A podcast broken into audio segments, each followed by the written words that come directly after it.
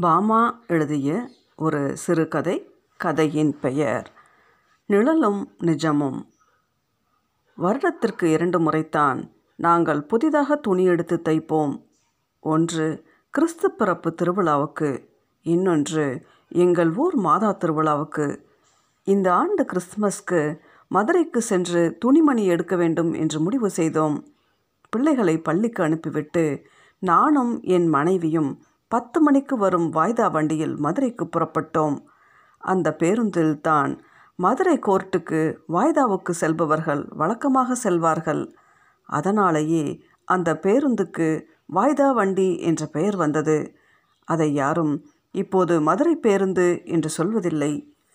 எங்கள் ஊர் பேருந்து நிலையத்தில் அவ்வளவு கூட்டமில்லை. உட்கார்ந்து கொண்டு வசதியாய் பயணித்தோம். பேருந்துகளில் இருக்கையை பிடித்து உட்கார்ந்து விட்டாலே பெரிய சாதனையாகத்தான் இருக்கிறது. பயணிக்கும் போதே யார் யாருக்கு எவ்வளவு விலைகளில் என்னென்ன வகையான துணிகள் எடுக்க வேண்டும் என்று பேசி முடிவெடுத்து கொண்டோம். கையில் இரண்டாயிரம் ரூபாய் இருந்தது. எவ்வளவுக்கு எவ்வளவு சிக்கனமாக செலவு செய்ய வேண்டுமோ அவ்வளவுக்கு அவ்வளவு சிக்கனமாக செலவு செய்ய வேண்டும் என்று மனதில் எண்ணிக்கொண்டேன். கூடுமான வரையில் ஓர் ஐநூறு ரூபாயாவது இதில் மீதி கொண்டு வர வேண்டும் என்று நினைத்து கொண்டேன்.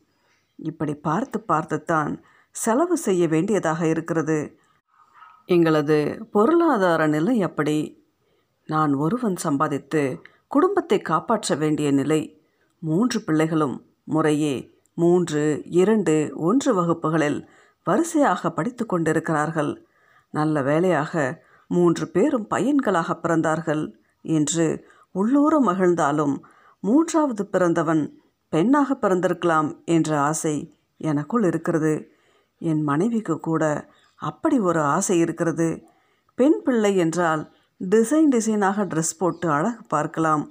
விதவிதமான நகை போட்டு பார்க்கலாம் என்று அடிக்கடி கூறுவாள். அதற்கெல்லாம் வருமானம் இல்லை என்றாலும் ஆசைக்கு மட்டும் குறைவில்லை. எனக்கு அந்த மாதிரியெல்லாம் எண்ணமில்லை. பெண் பிள்ளை என்றால் எனக்கு பிடிக்கும். பிடிக்கிறதெல்லாம் வாழ்க்கையில் கிடைத்து விடுகிறதா என்ன? ஆசிரியர் பயிற்சி பெற்று ஏழு எட்டு ஆண்டுகள் ஆகிவிட்டன இன்னும் வேலை கிடைக்கவில்லை. அட்டவணை சாதியில் பிறந்திருந்தாலும் கிறிஸ்தவன் என்ற காரணத்தால் நான் பிற்படுத்தப்பட்ட சாதிக்காரனாக்கப்பட்டு விட்டதால் என்னோடு படித்த அட்டவணை சாதியை சேர்ந்த இந்து பையன்கள் வேலையில் சேர்ந்து கை நிறைய சம்பாதிக்கும் போது நான் மட்டும் பெற்றோர் ஆசிரியர் கழகத்தினால் எங்கள் ஊர் பள்ளியில் நியமிக்கப்பட்டு மாதம் இரண்டாயிரம் சம்பளத்தில் வேலை செய்து கொண்டிருக்கிறேன். ஓய்வு நேரத்தில் என் மனைவி தீப்பெட்டி ஒட்டுவதால் கிடைக்கும் பணத்தையும் வைத்துக்கொண்டு எப்படியோ சமாளித்து வருகிறோம். வருடத்தில் ஒரு முறையாவது இந்த பிள்ளைகளுக்கு நல்ல துணிமணி எடுக்க வேண்டும் என்று தான் இந்த மதுரை பயணம். மதுரை விளக்குத்தூண் பக்கமாக சென்று துணிமணிகளை வாங்கி கொண்டு திருப்தியாக வெளியே வந்தோம். நான் நினைத்தபடி ஐநூறு ரூபாயை மிச்சம் பிடித்ததில் எனக்கு மிகவும் மகிழ்ச்சி. மூன்று பையன்களுக்கும் ரெடிமேட் துணி எடுத்த பிறகு மனைவிக்கு ஒரு சேலை எடுத்தோம். எனக்கு எதுவும் வாங்கி கொள்ளவில்லை. கையில் பணம் இருக்கவே சாப்பிட்டு விட்டு போகலாம் என்று எண்ணினேன். மனைவியும் அதற்கு மறுப்பு சொல்லவில்லை. எங்கள் ஊருக்கு நேராக செல்லும் பேருந்து இனி மூன்று மணிக்குத்தான். இப்பொழுது மணி ஒன்றுதான் ஆகியிருந்தது.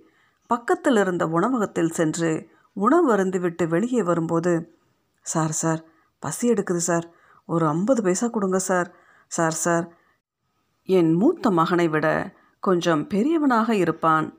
கிழிந்த சட்டை கலைந்த முடி இப்படி வழக்கமாக பிச்சை எடுப்பவர்களின் கோலத்தில் இருந்த ஒரு பையன் எங்கள் பின்னே கெஞ்சியபடி வந்தான். பாவம் இந்த பையன்.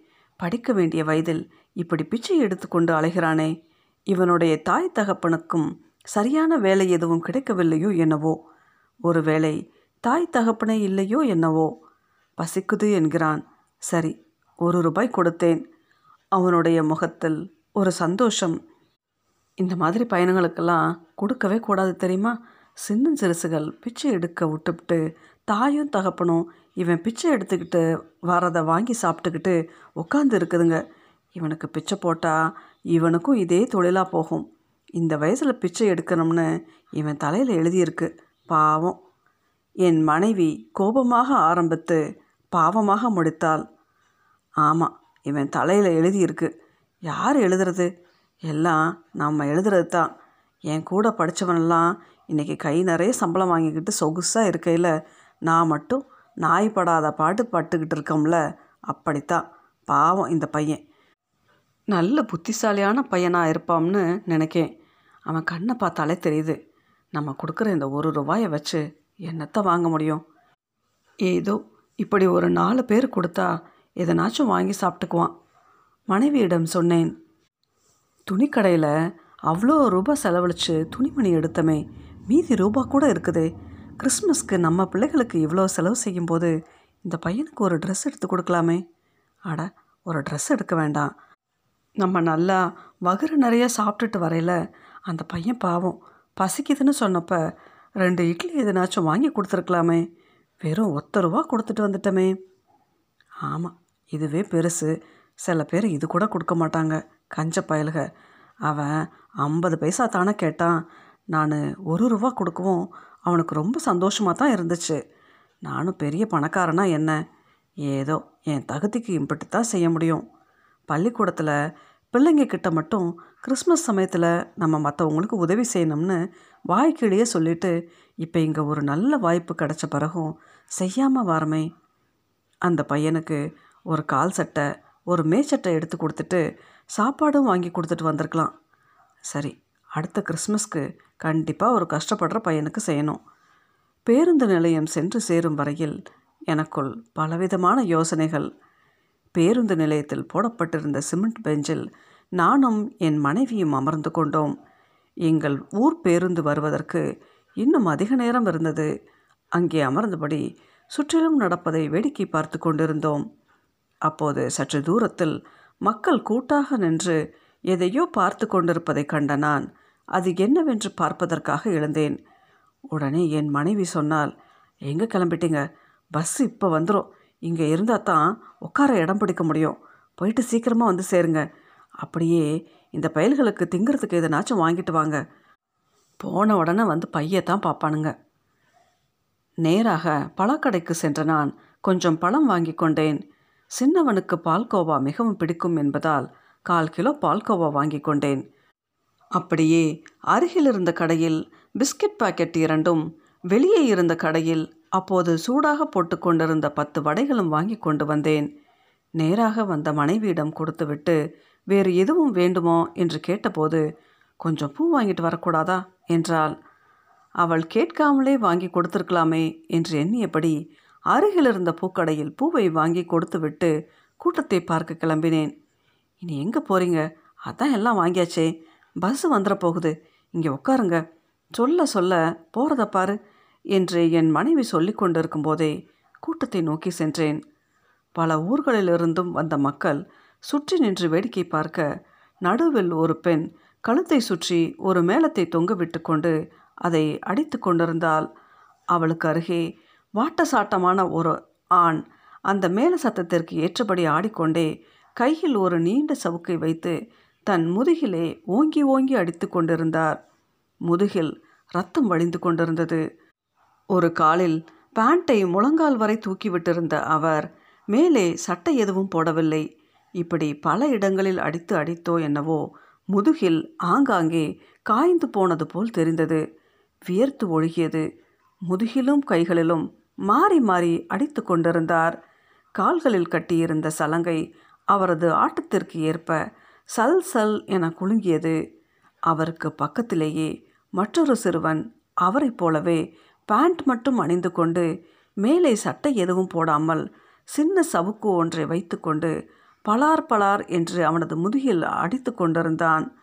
அவனும் கால்களில் சலங்கை கட்டிக்கொண்டு மேல சத்தத்துக்கு ஏற்ப கால்களை மாற்றி மாற்றி போட்டு ஆடிக்கொண்டிருந்தான் ஆடிக்கொண்டே அடித்தான்.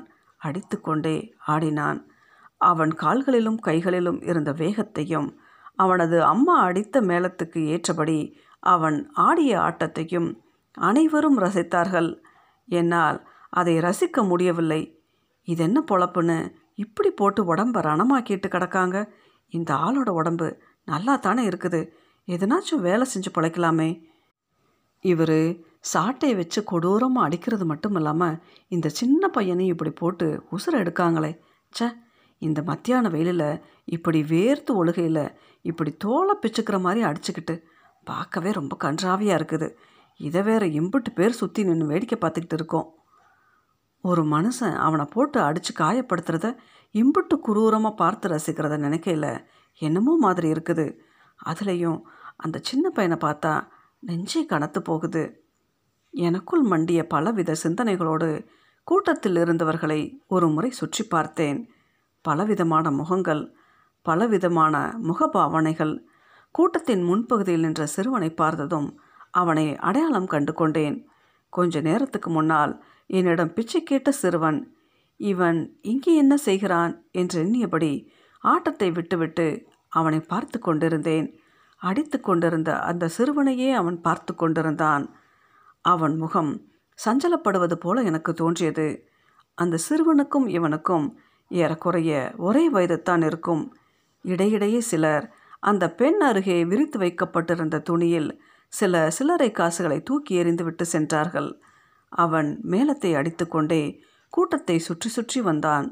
சிறிது நேரம் சென்ற பின் அந்த சிறுவனும் அவனது அப்பாவும் சாட்டையால் அடிப்பதை நிறுத்திவிட்டு கூட்டத்தை சுற்றி வந்து கையேந்தி காசு கேட்டார்கள். சிலர் காசு கொடுத்தார்கள். வேறு சிலர் வெறுமனே கையை விரித்தார்கள். என்னிடம் பிச்சை எடுத்த சிறுவன் நேராக உள்ளே சென்றான். சாட்டையால் அடித்து கொண்டிருந்த அந்த சிறுவனிடம் சென்று அவன் கையை பிடித்தான். அன்று அவன் பிச்சை எடுத்து வைத்திருந்த அத்தனை காசையும் அவன் கையில் கொடுத்துவிட்டு கூட்டத்தோடு கூட்டமாக போய்விட்டான். என்னை யாரோ சாட்டையால் அடிப்பது போல் இருந்தது.